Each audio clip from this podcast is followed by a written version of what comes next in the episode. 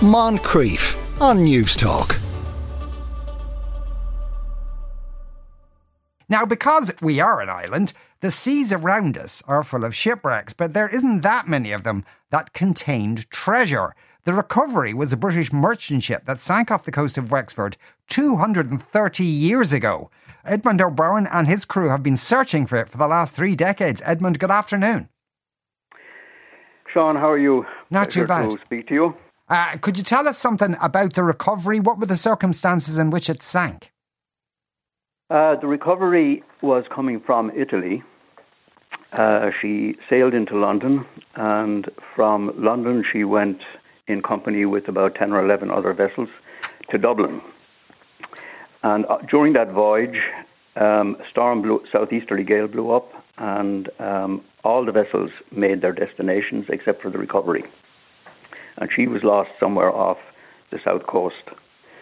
So I saw the few lines in the um, daily um, London Register and decided that it would be worth looking for, especially when it mentioned the fact that there were um, valuable articles on board belonging to um, James Caulfield, first Earl of Charlemont, and David Latouche, one of the wealthiest men in Ireland at the time.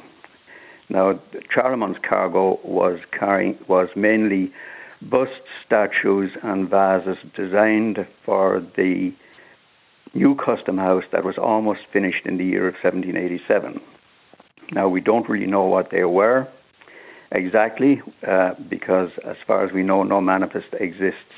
But um, as for Latouche, uh, the newspaper said that all he had was curiosities of um, art and nature collected at great expense on the continent of Europe. We don't know what they were either.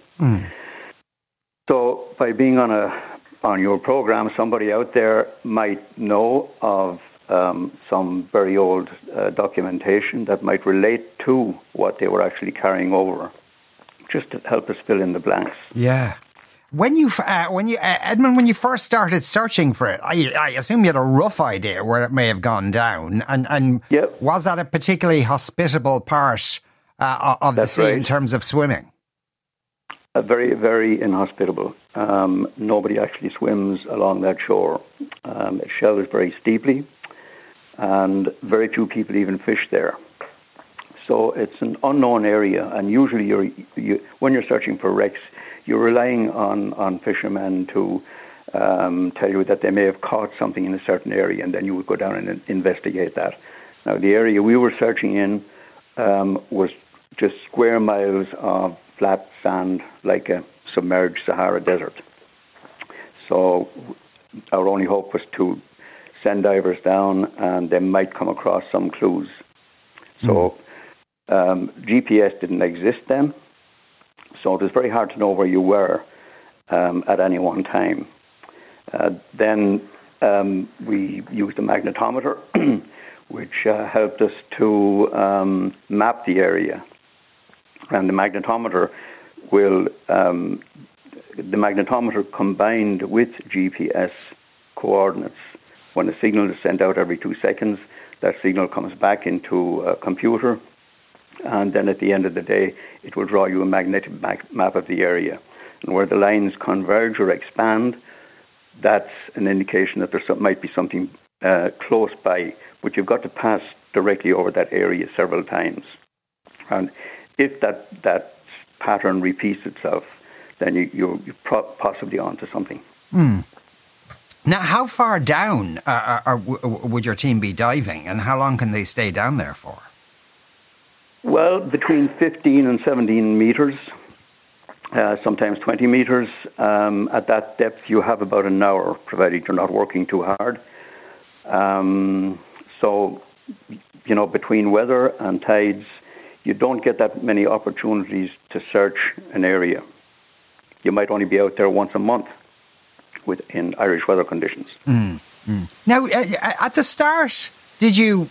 Now, I assume at the start you thought, well, maybe we'll have this wrapped up in a few months. But did, did, did, is it- uh, did you build your own uh, uh, boat at some point uh, to conduct these Yes, we decided the only way to search for this properly was to build our own boat, and we, we again we thought this would take um, a, a, few months, but it took two and a half years to do so. And um, anyway, we needed something about 40 feet long that would be comfortable enough and big enough to carry uh, divers, the equipment, survey equipment, uh, comfortably, so you could stay out for long periods to search. You couldn't do it; it was impossible to do that from the shore. So the only place you could um, the only base you could go out from along that shore was Kilmore Quay. And uh, uh, oh, uh, uh, oh, oh, there must have been a few occasions then where you, uh, uh, you and the rest of your group thought, ah, we'll just give this up. quite a few, quite a few occasions. It's a bit like um, I felt a bit like um, Fletcher Christian on Mutiny on the Bounty that one of these days they were going to poison me or set me adrift. um, but fair dues to them all. They they they um, stuck with me, and uh, we eventually uh, found it. Yeah, um, yeah. And w- w- was it through the use of a drone that helped you find it? Yes, we tried side scan sonars, expecting to see timber sticking up out of the sand. That never happened. Didn't see anything. We, we were pretty sure whatever was there was totally buried.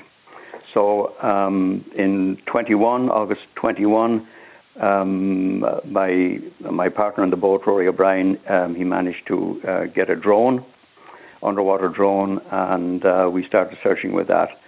Uh, we were searching an area that we had dived many times before and I knew there was a, a, um, a quite an, a big anomaly there, but it could have been um, it was buried, but it could have been uh, a rock with a heavy, um, high concentration of iron content in it that was giving that signal.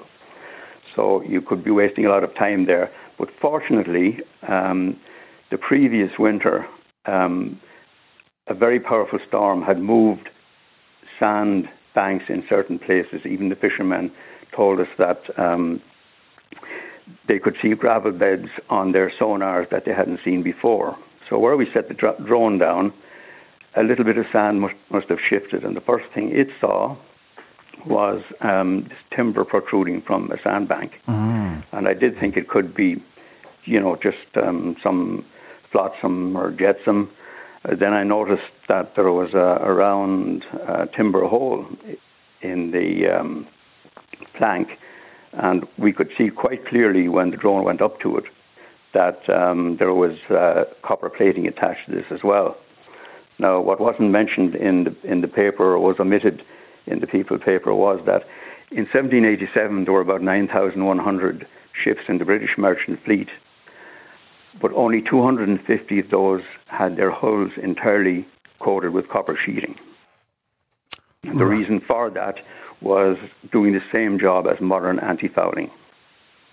It was an expensive process, so the copper sheeting would cover from the keel to just above the waterline, and this would prevent the infestation of teredo, the, the teredo worm and all kinds of growth that would attach itself to the bottom of the vessel and slow it down considerably. And this was very, very effective in doing that. So when we saw the copper sheeting on the timber, we were certain that we, we, we, we had the ship. Right. Now, you, you, you know where the ship is, but unfortunately it seems to be submerged in sand. Is there any way? Is, is there any way of getting at that? Uh, it is. It's a good thing that it is because anything there is protective. Mm. Sorry, protected. So um, moving sand um, with with um, archaeologists, it isn't a big problem to do that underwater. But for us to do that, we would need to have um, archaeologists on site to super, supervise the operation. Okay. So moving sand is not a big problem underwater. Right. Now, but at the same time, if the things down there might be valuable, is is it? Uh, I don't know what the legal situation is, but could anybody with a few bob now kind of swoop in there if they were able to discover where it was and do that work um, themselves and take the contents? Yeah, they'd have to move pretty quickly, but um, it's illegal to do to to um, dive in that area. We're the only ones that are allowed to dive and just monitor the site. We're not allowed to disturb the seabed. That license was given to us by um, Connie Kelleher and Karl Brady, the uh, head of the um, underwater archaeology unit. But um, it is possible that somebody could swoop down there, but um, I think they would have a hard time uh, finding the spot, and it would take quite a while to excavate uh, the the area. Yeah, indeed. Uh, incredible story, Edmond. Thanks very much for speaking with us today. That was Edmond O'Brien there, uh, a member of uh, uh, the lifeboat crew in Kilmore Quay. Moncrieff, weekdays at 2 p.m. on Newstalk.